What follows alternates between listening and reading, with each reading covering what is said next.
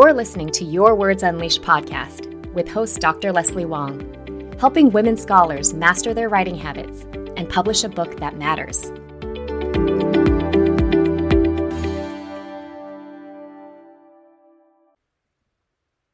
Hi there, writers. Hopefully, it's starting to feel like summer break.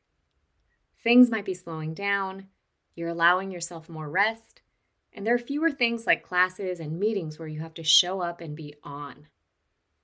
In the last couple of episodes, I talked at length about burnout, what it is, the role your work and workplace might play in it, and what you as an individual can do about it. What I do know is that even if you're not officially burnt out, you've probably reached your breaking point, are totally exhausted, and truly need a major reset this summer. When you're an academic, particularly if you're teaching multiple classes, when the school year ends, you just want to drop everything and veg out for at least a week. And then you try to get back into research and writing.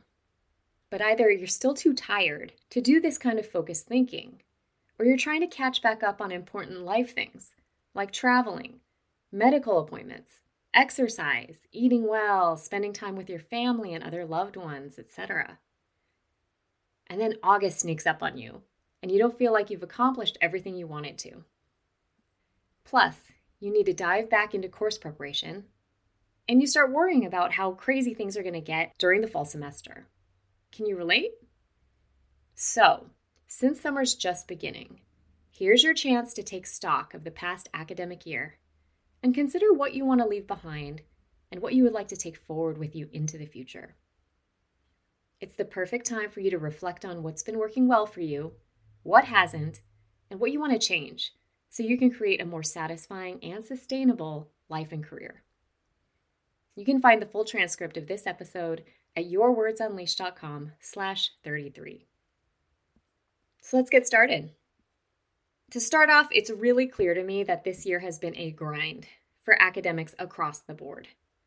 ChatGPT swept in like a tornado and radically altered how people need to teach and evaluate. Many of my friends and colleagues are faculty members, and I've never heard so many of them talk about how unengaged students were in class this year. Most people have been stretched too thin and haven't been able to prioritize their writing or well being enough. So there can also be some real feelings of regret about how you use your time.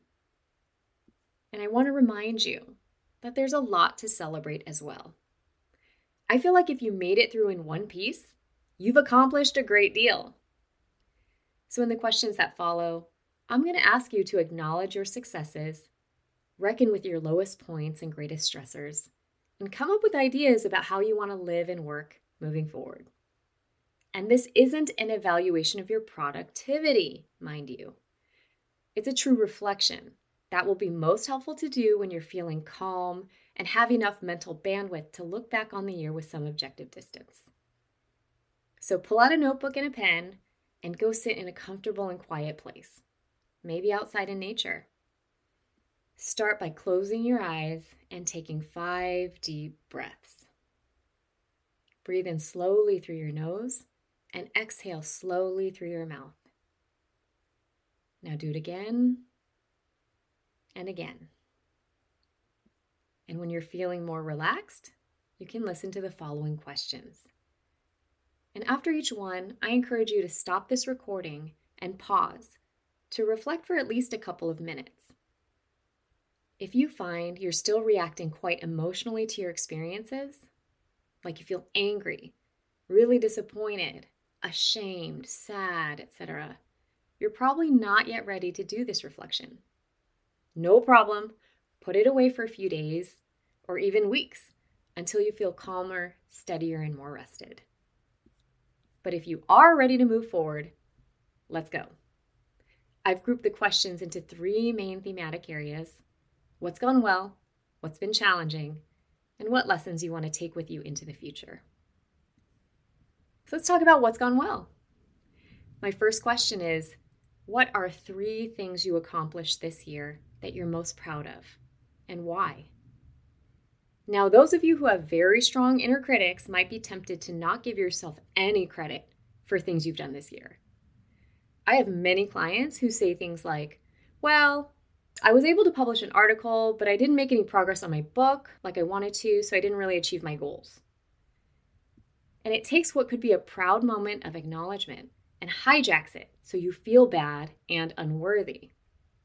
Why do this to yourself? This is a moment where you can politely ask your inner critic to step to the side so you can actually see everything you have done. And I just want to make two more points here. The first is that this is not just about things you did do. You could also give yourself credit for things you chose not to do because they're not in line with your values.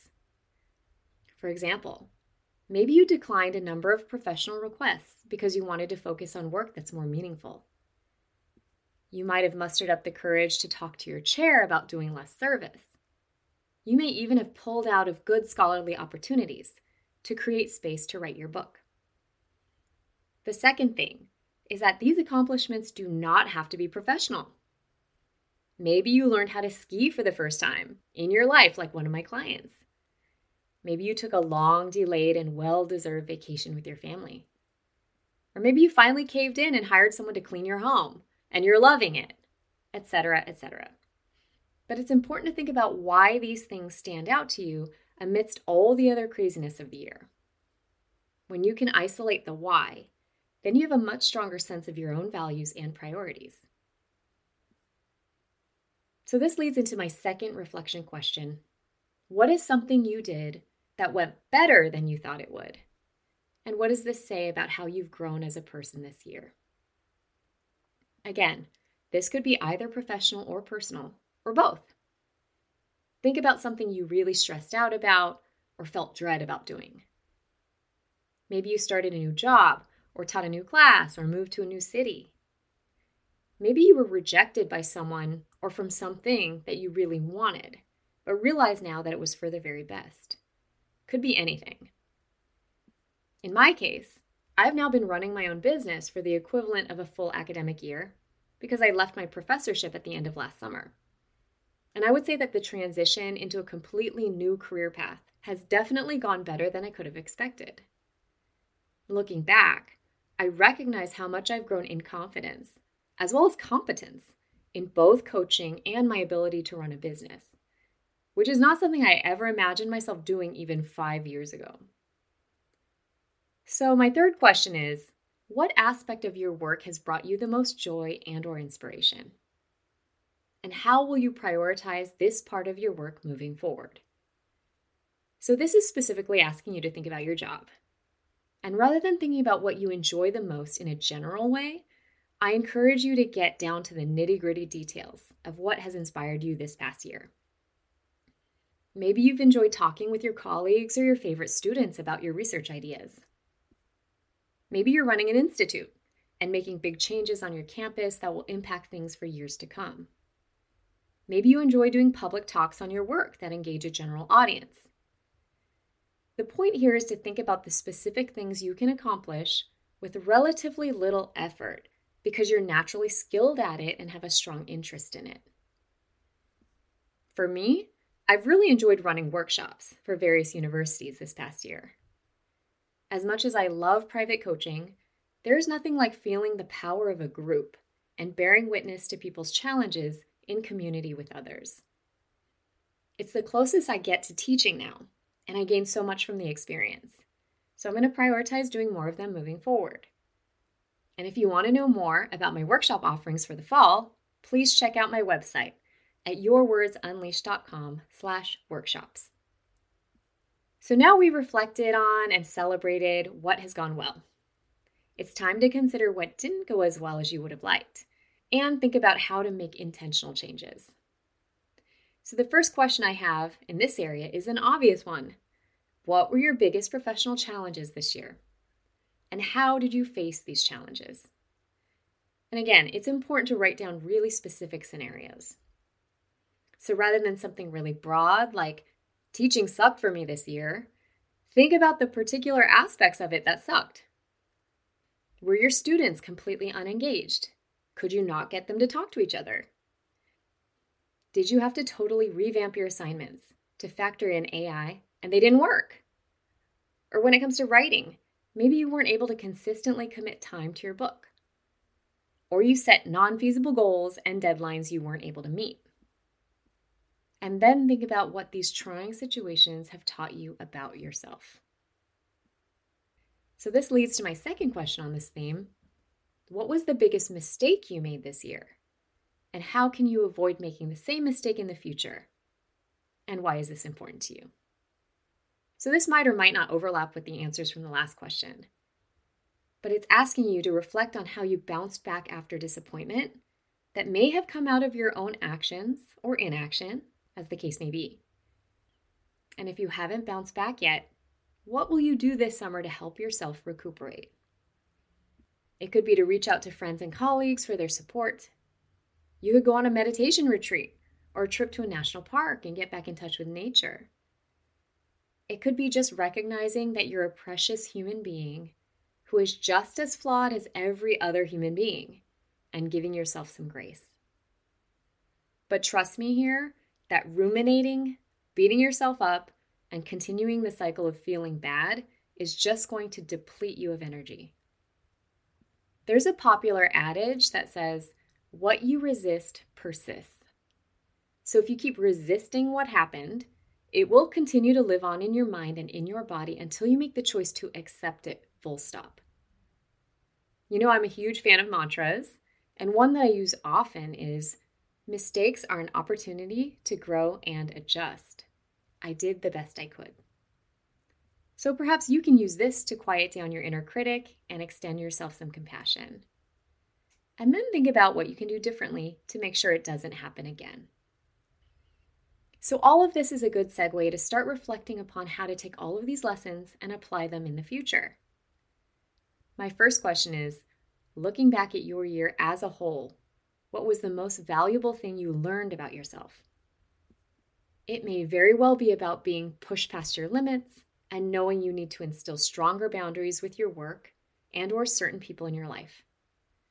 Is there a difficult conversation you've been putting off having? Maybe it's time to rip the band aid off and just do it if it will help you feel better in the long run. Also, what core value do you most want to feel and express right now?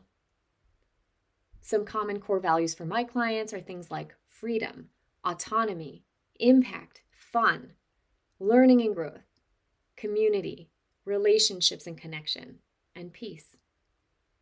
And once you've identified this value, write down three specific ways you can amplify it for yourself this summer and in the next academic year. Think about how living into this value will keep you from repeating the same problems you experienced this past year. And my final question is knowing what you know now, what's the best advice you can give yourself moving forward? Imagine that it's six months from now and you're stressed out beyond belief jot down three or four reminders to yourself that you can read during these times. So, on top of writing coaching, I've done a lot of career coaching over the years with academics who are seeking more clarity or to change direction.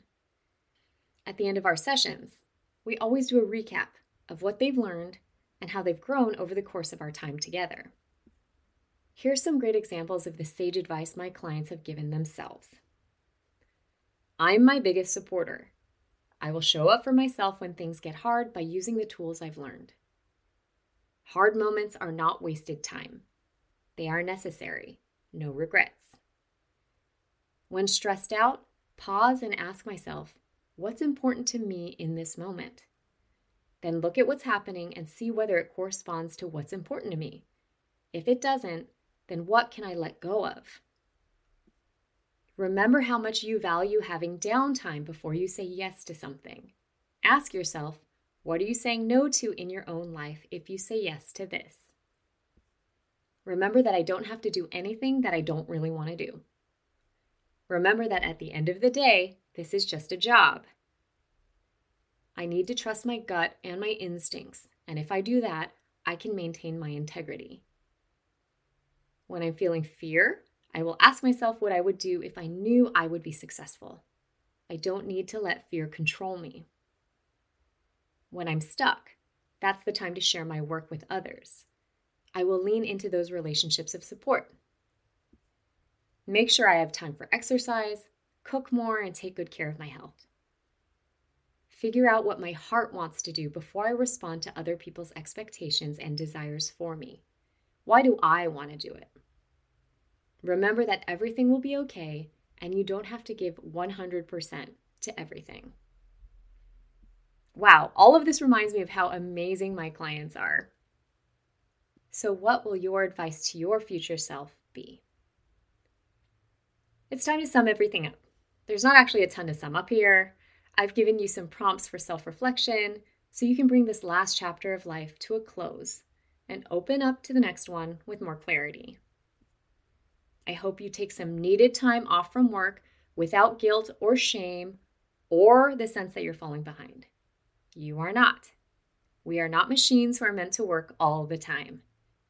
Don't fall for that capitalist mentality. Have a good rest, and I'll talk to you again soon.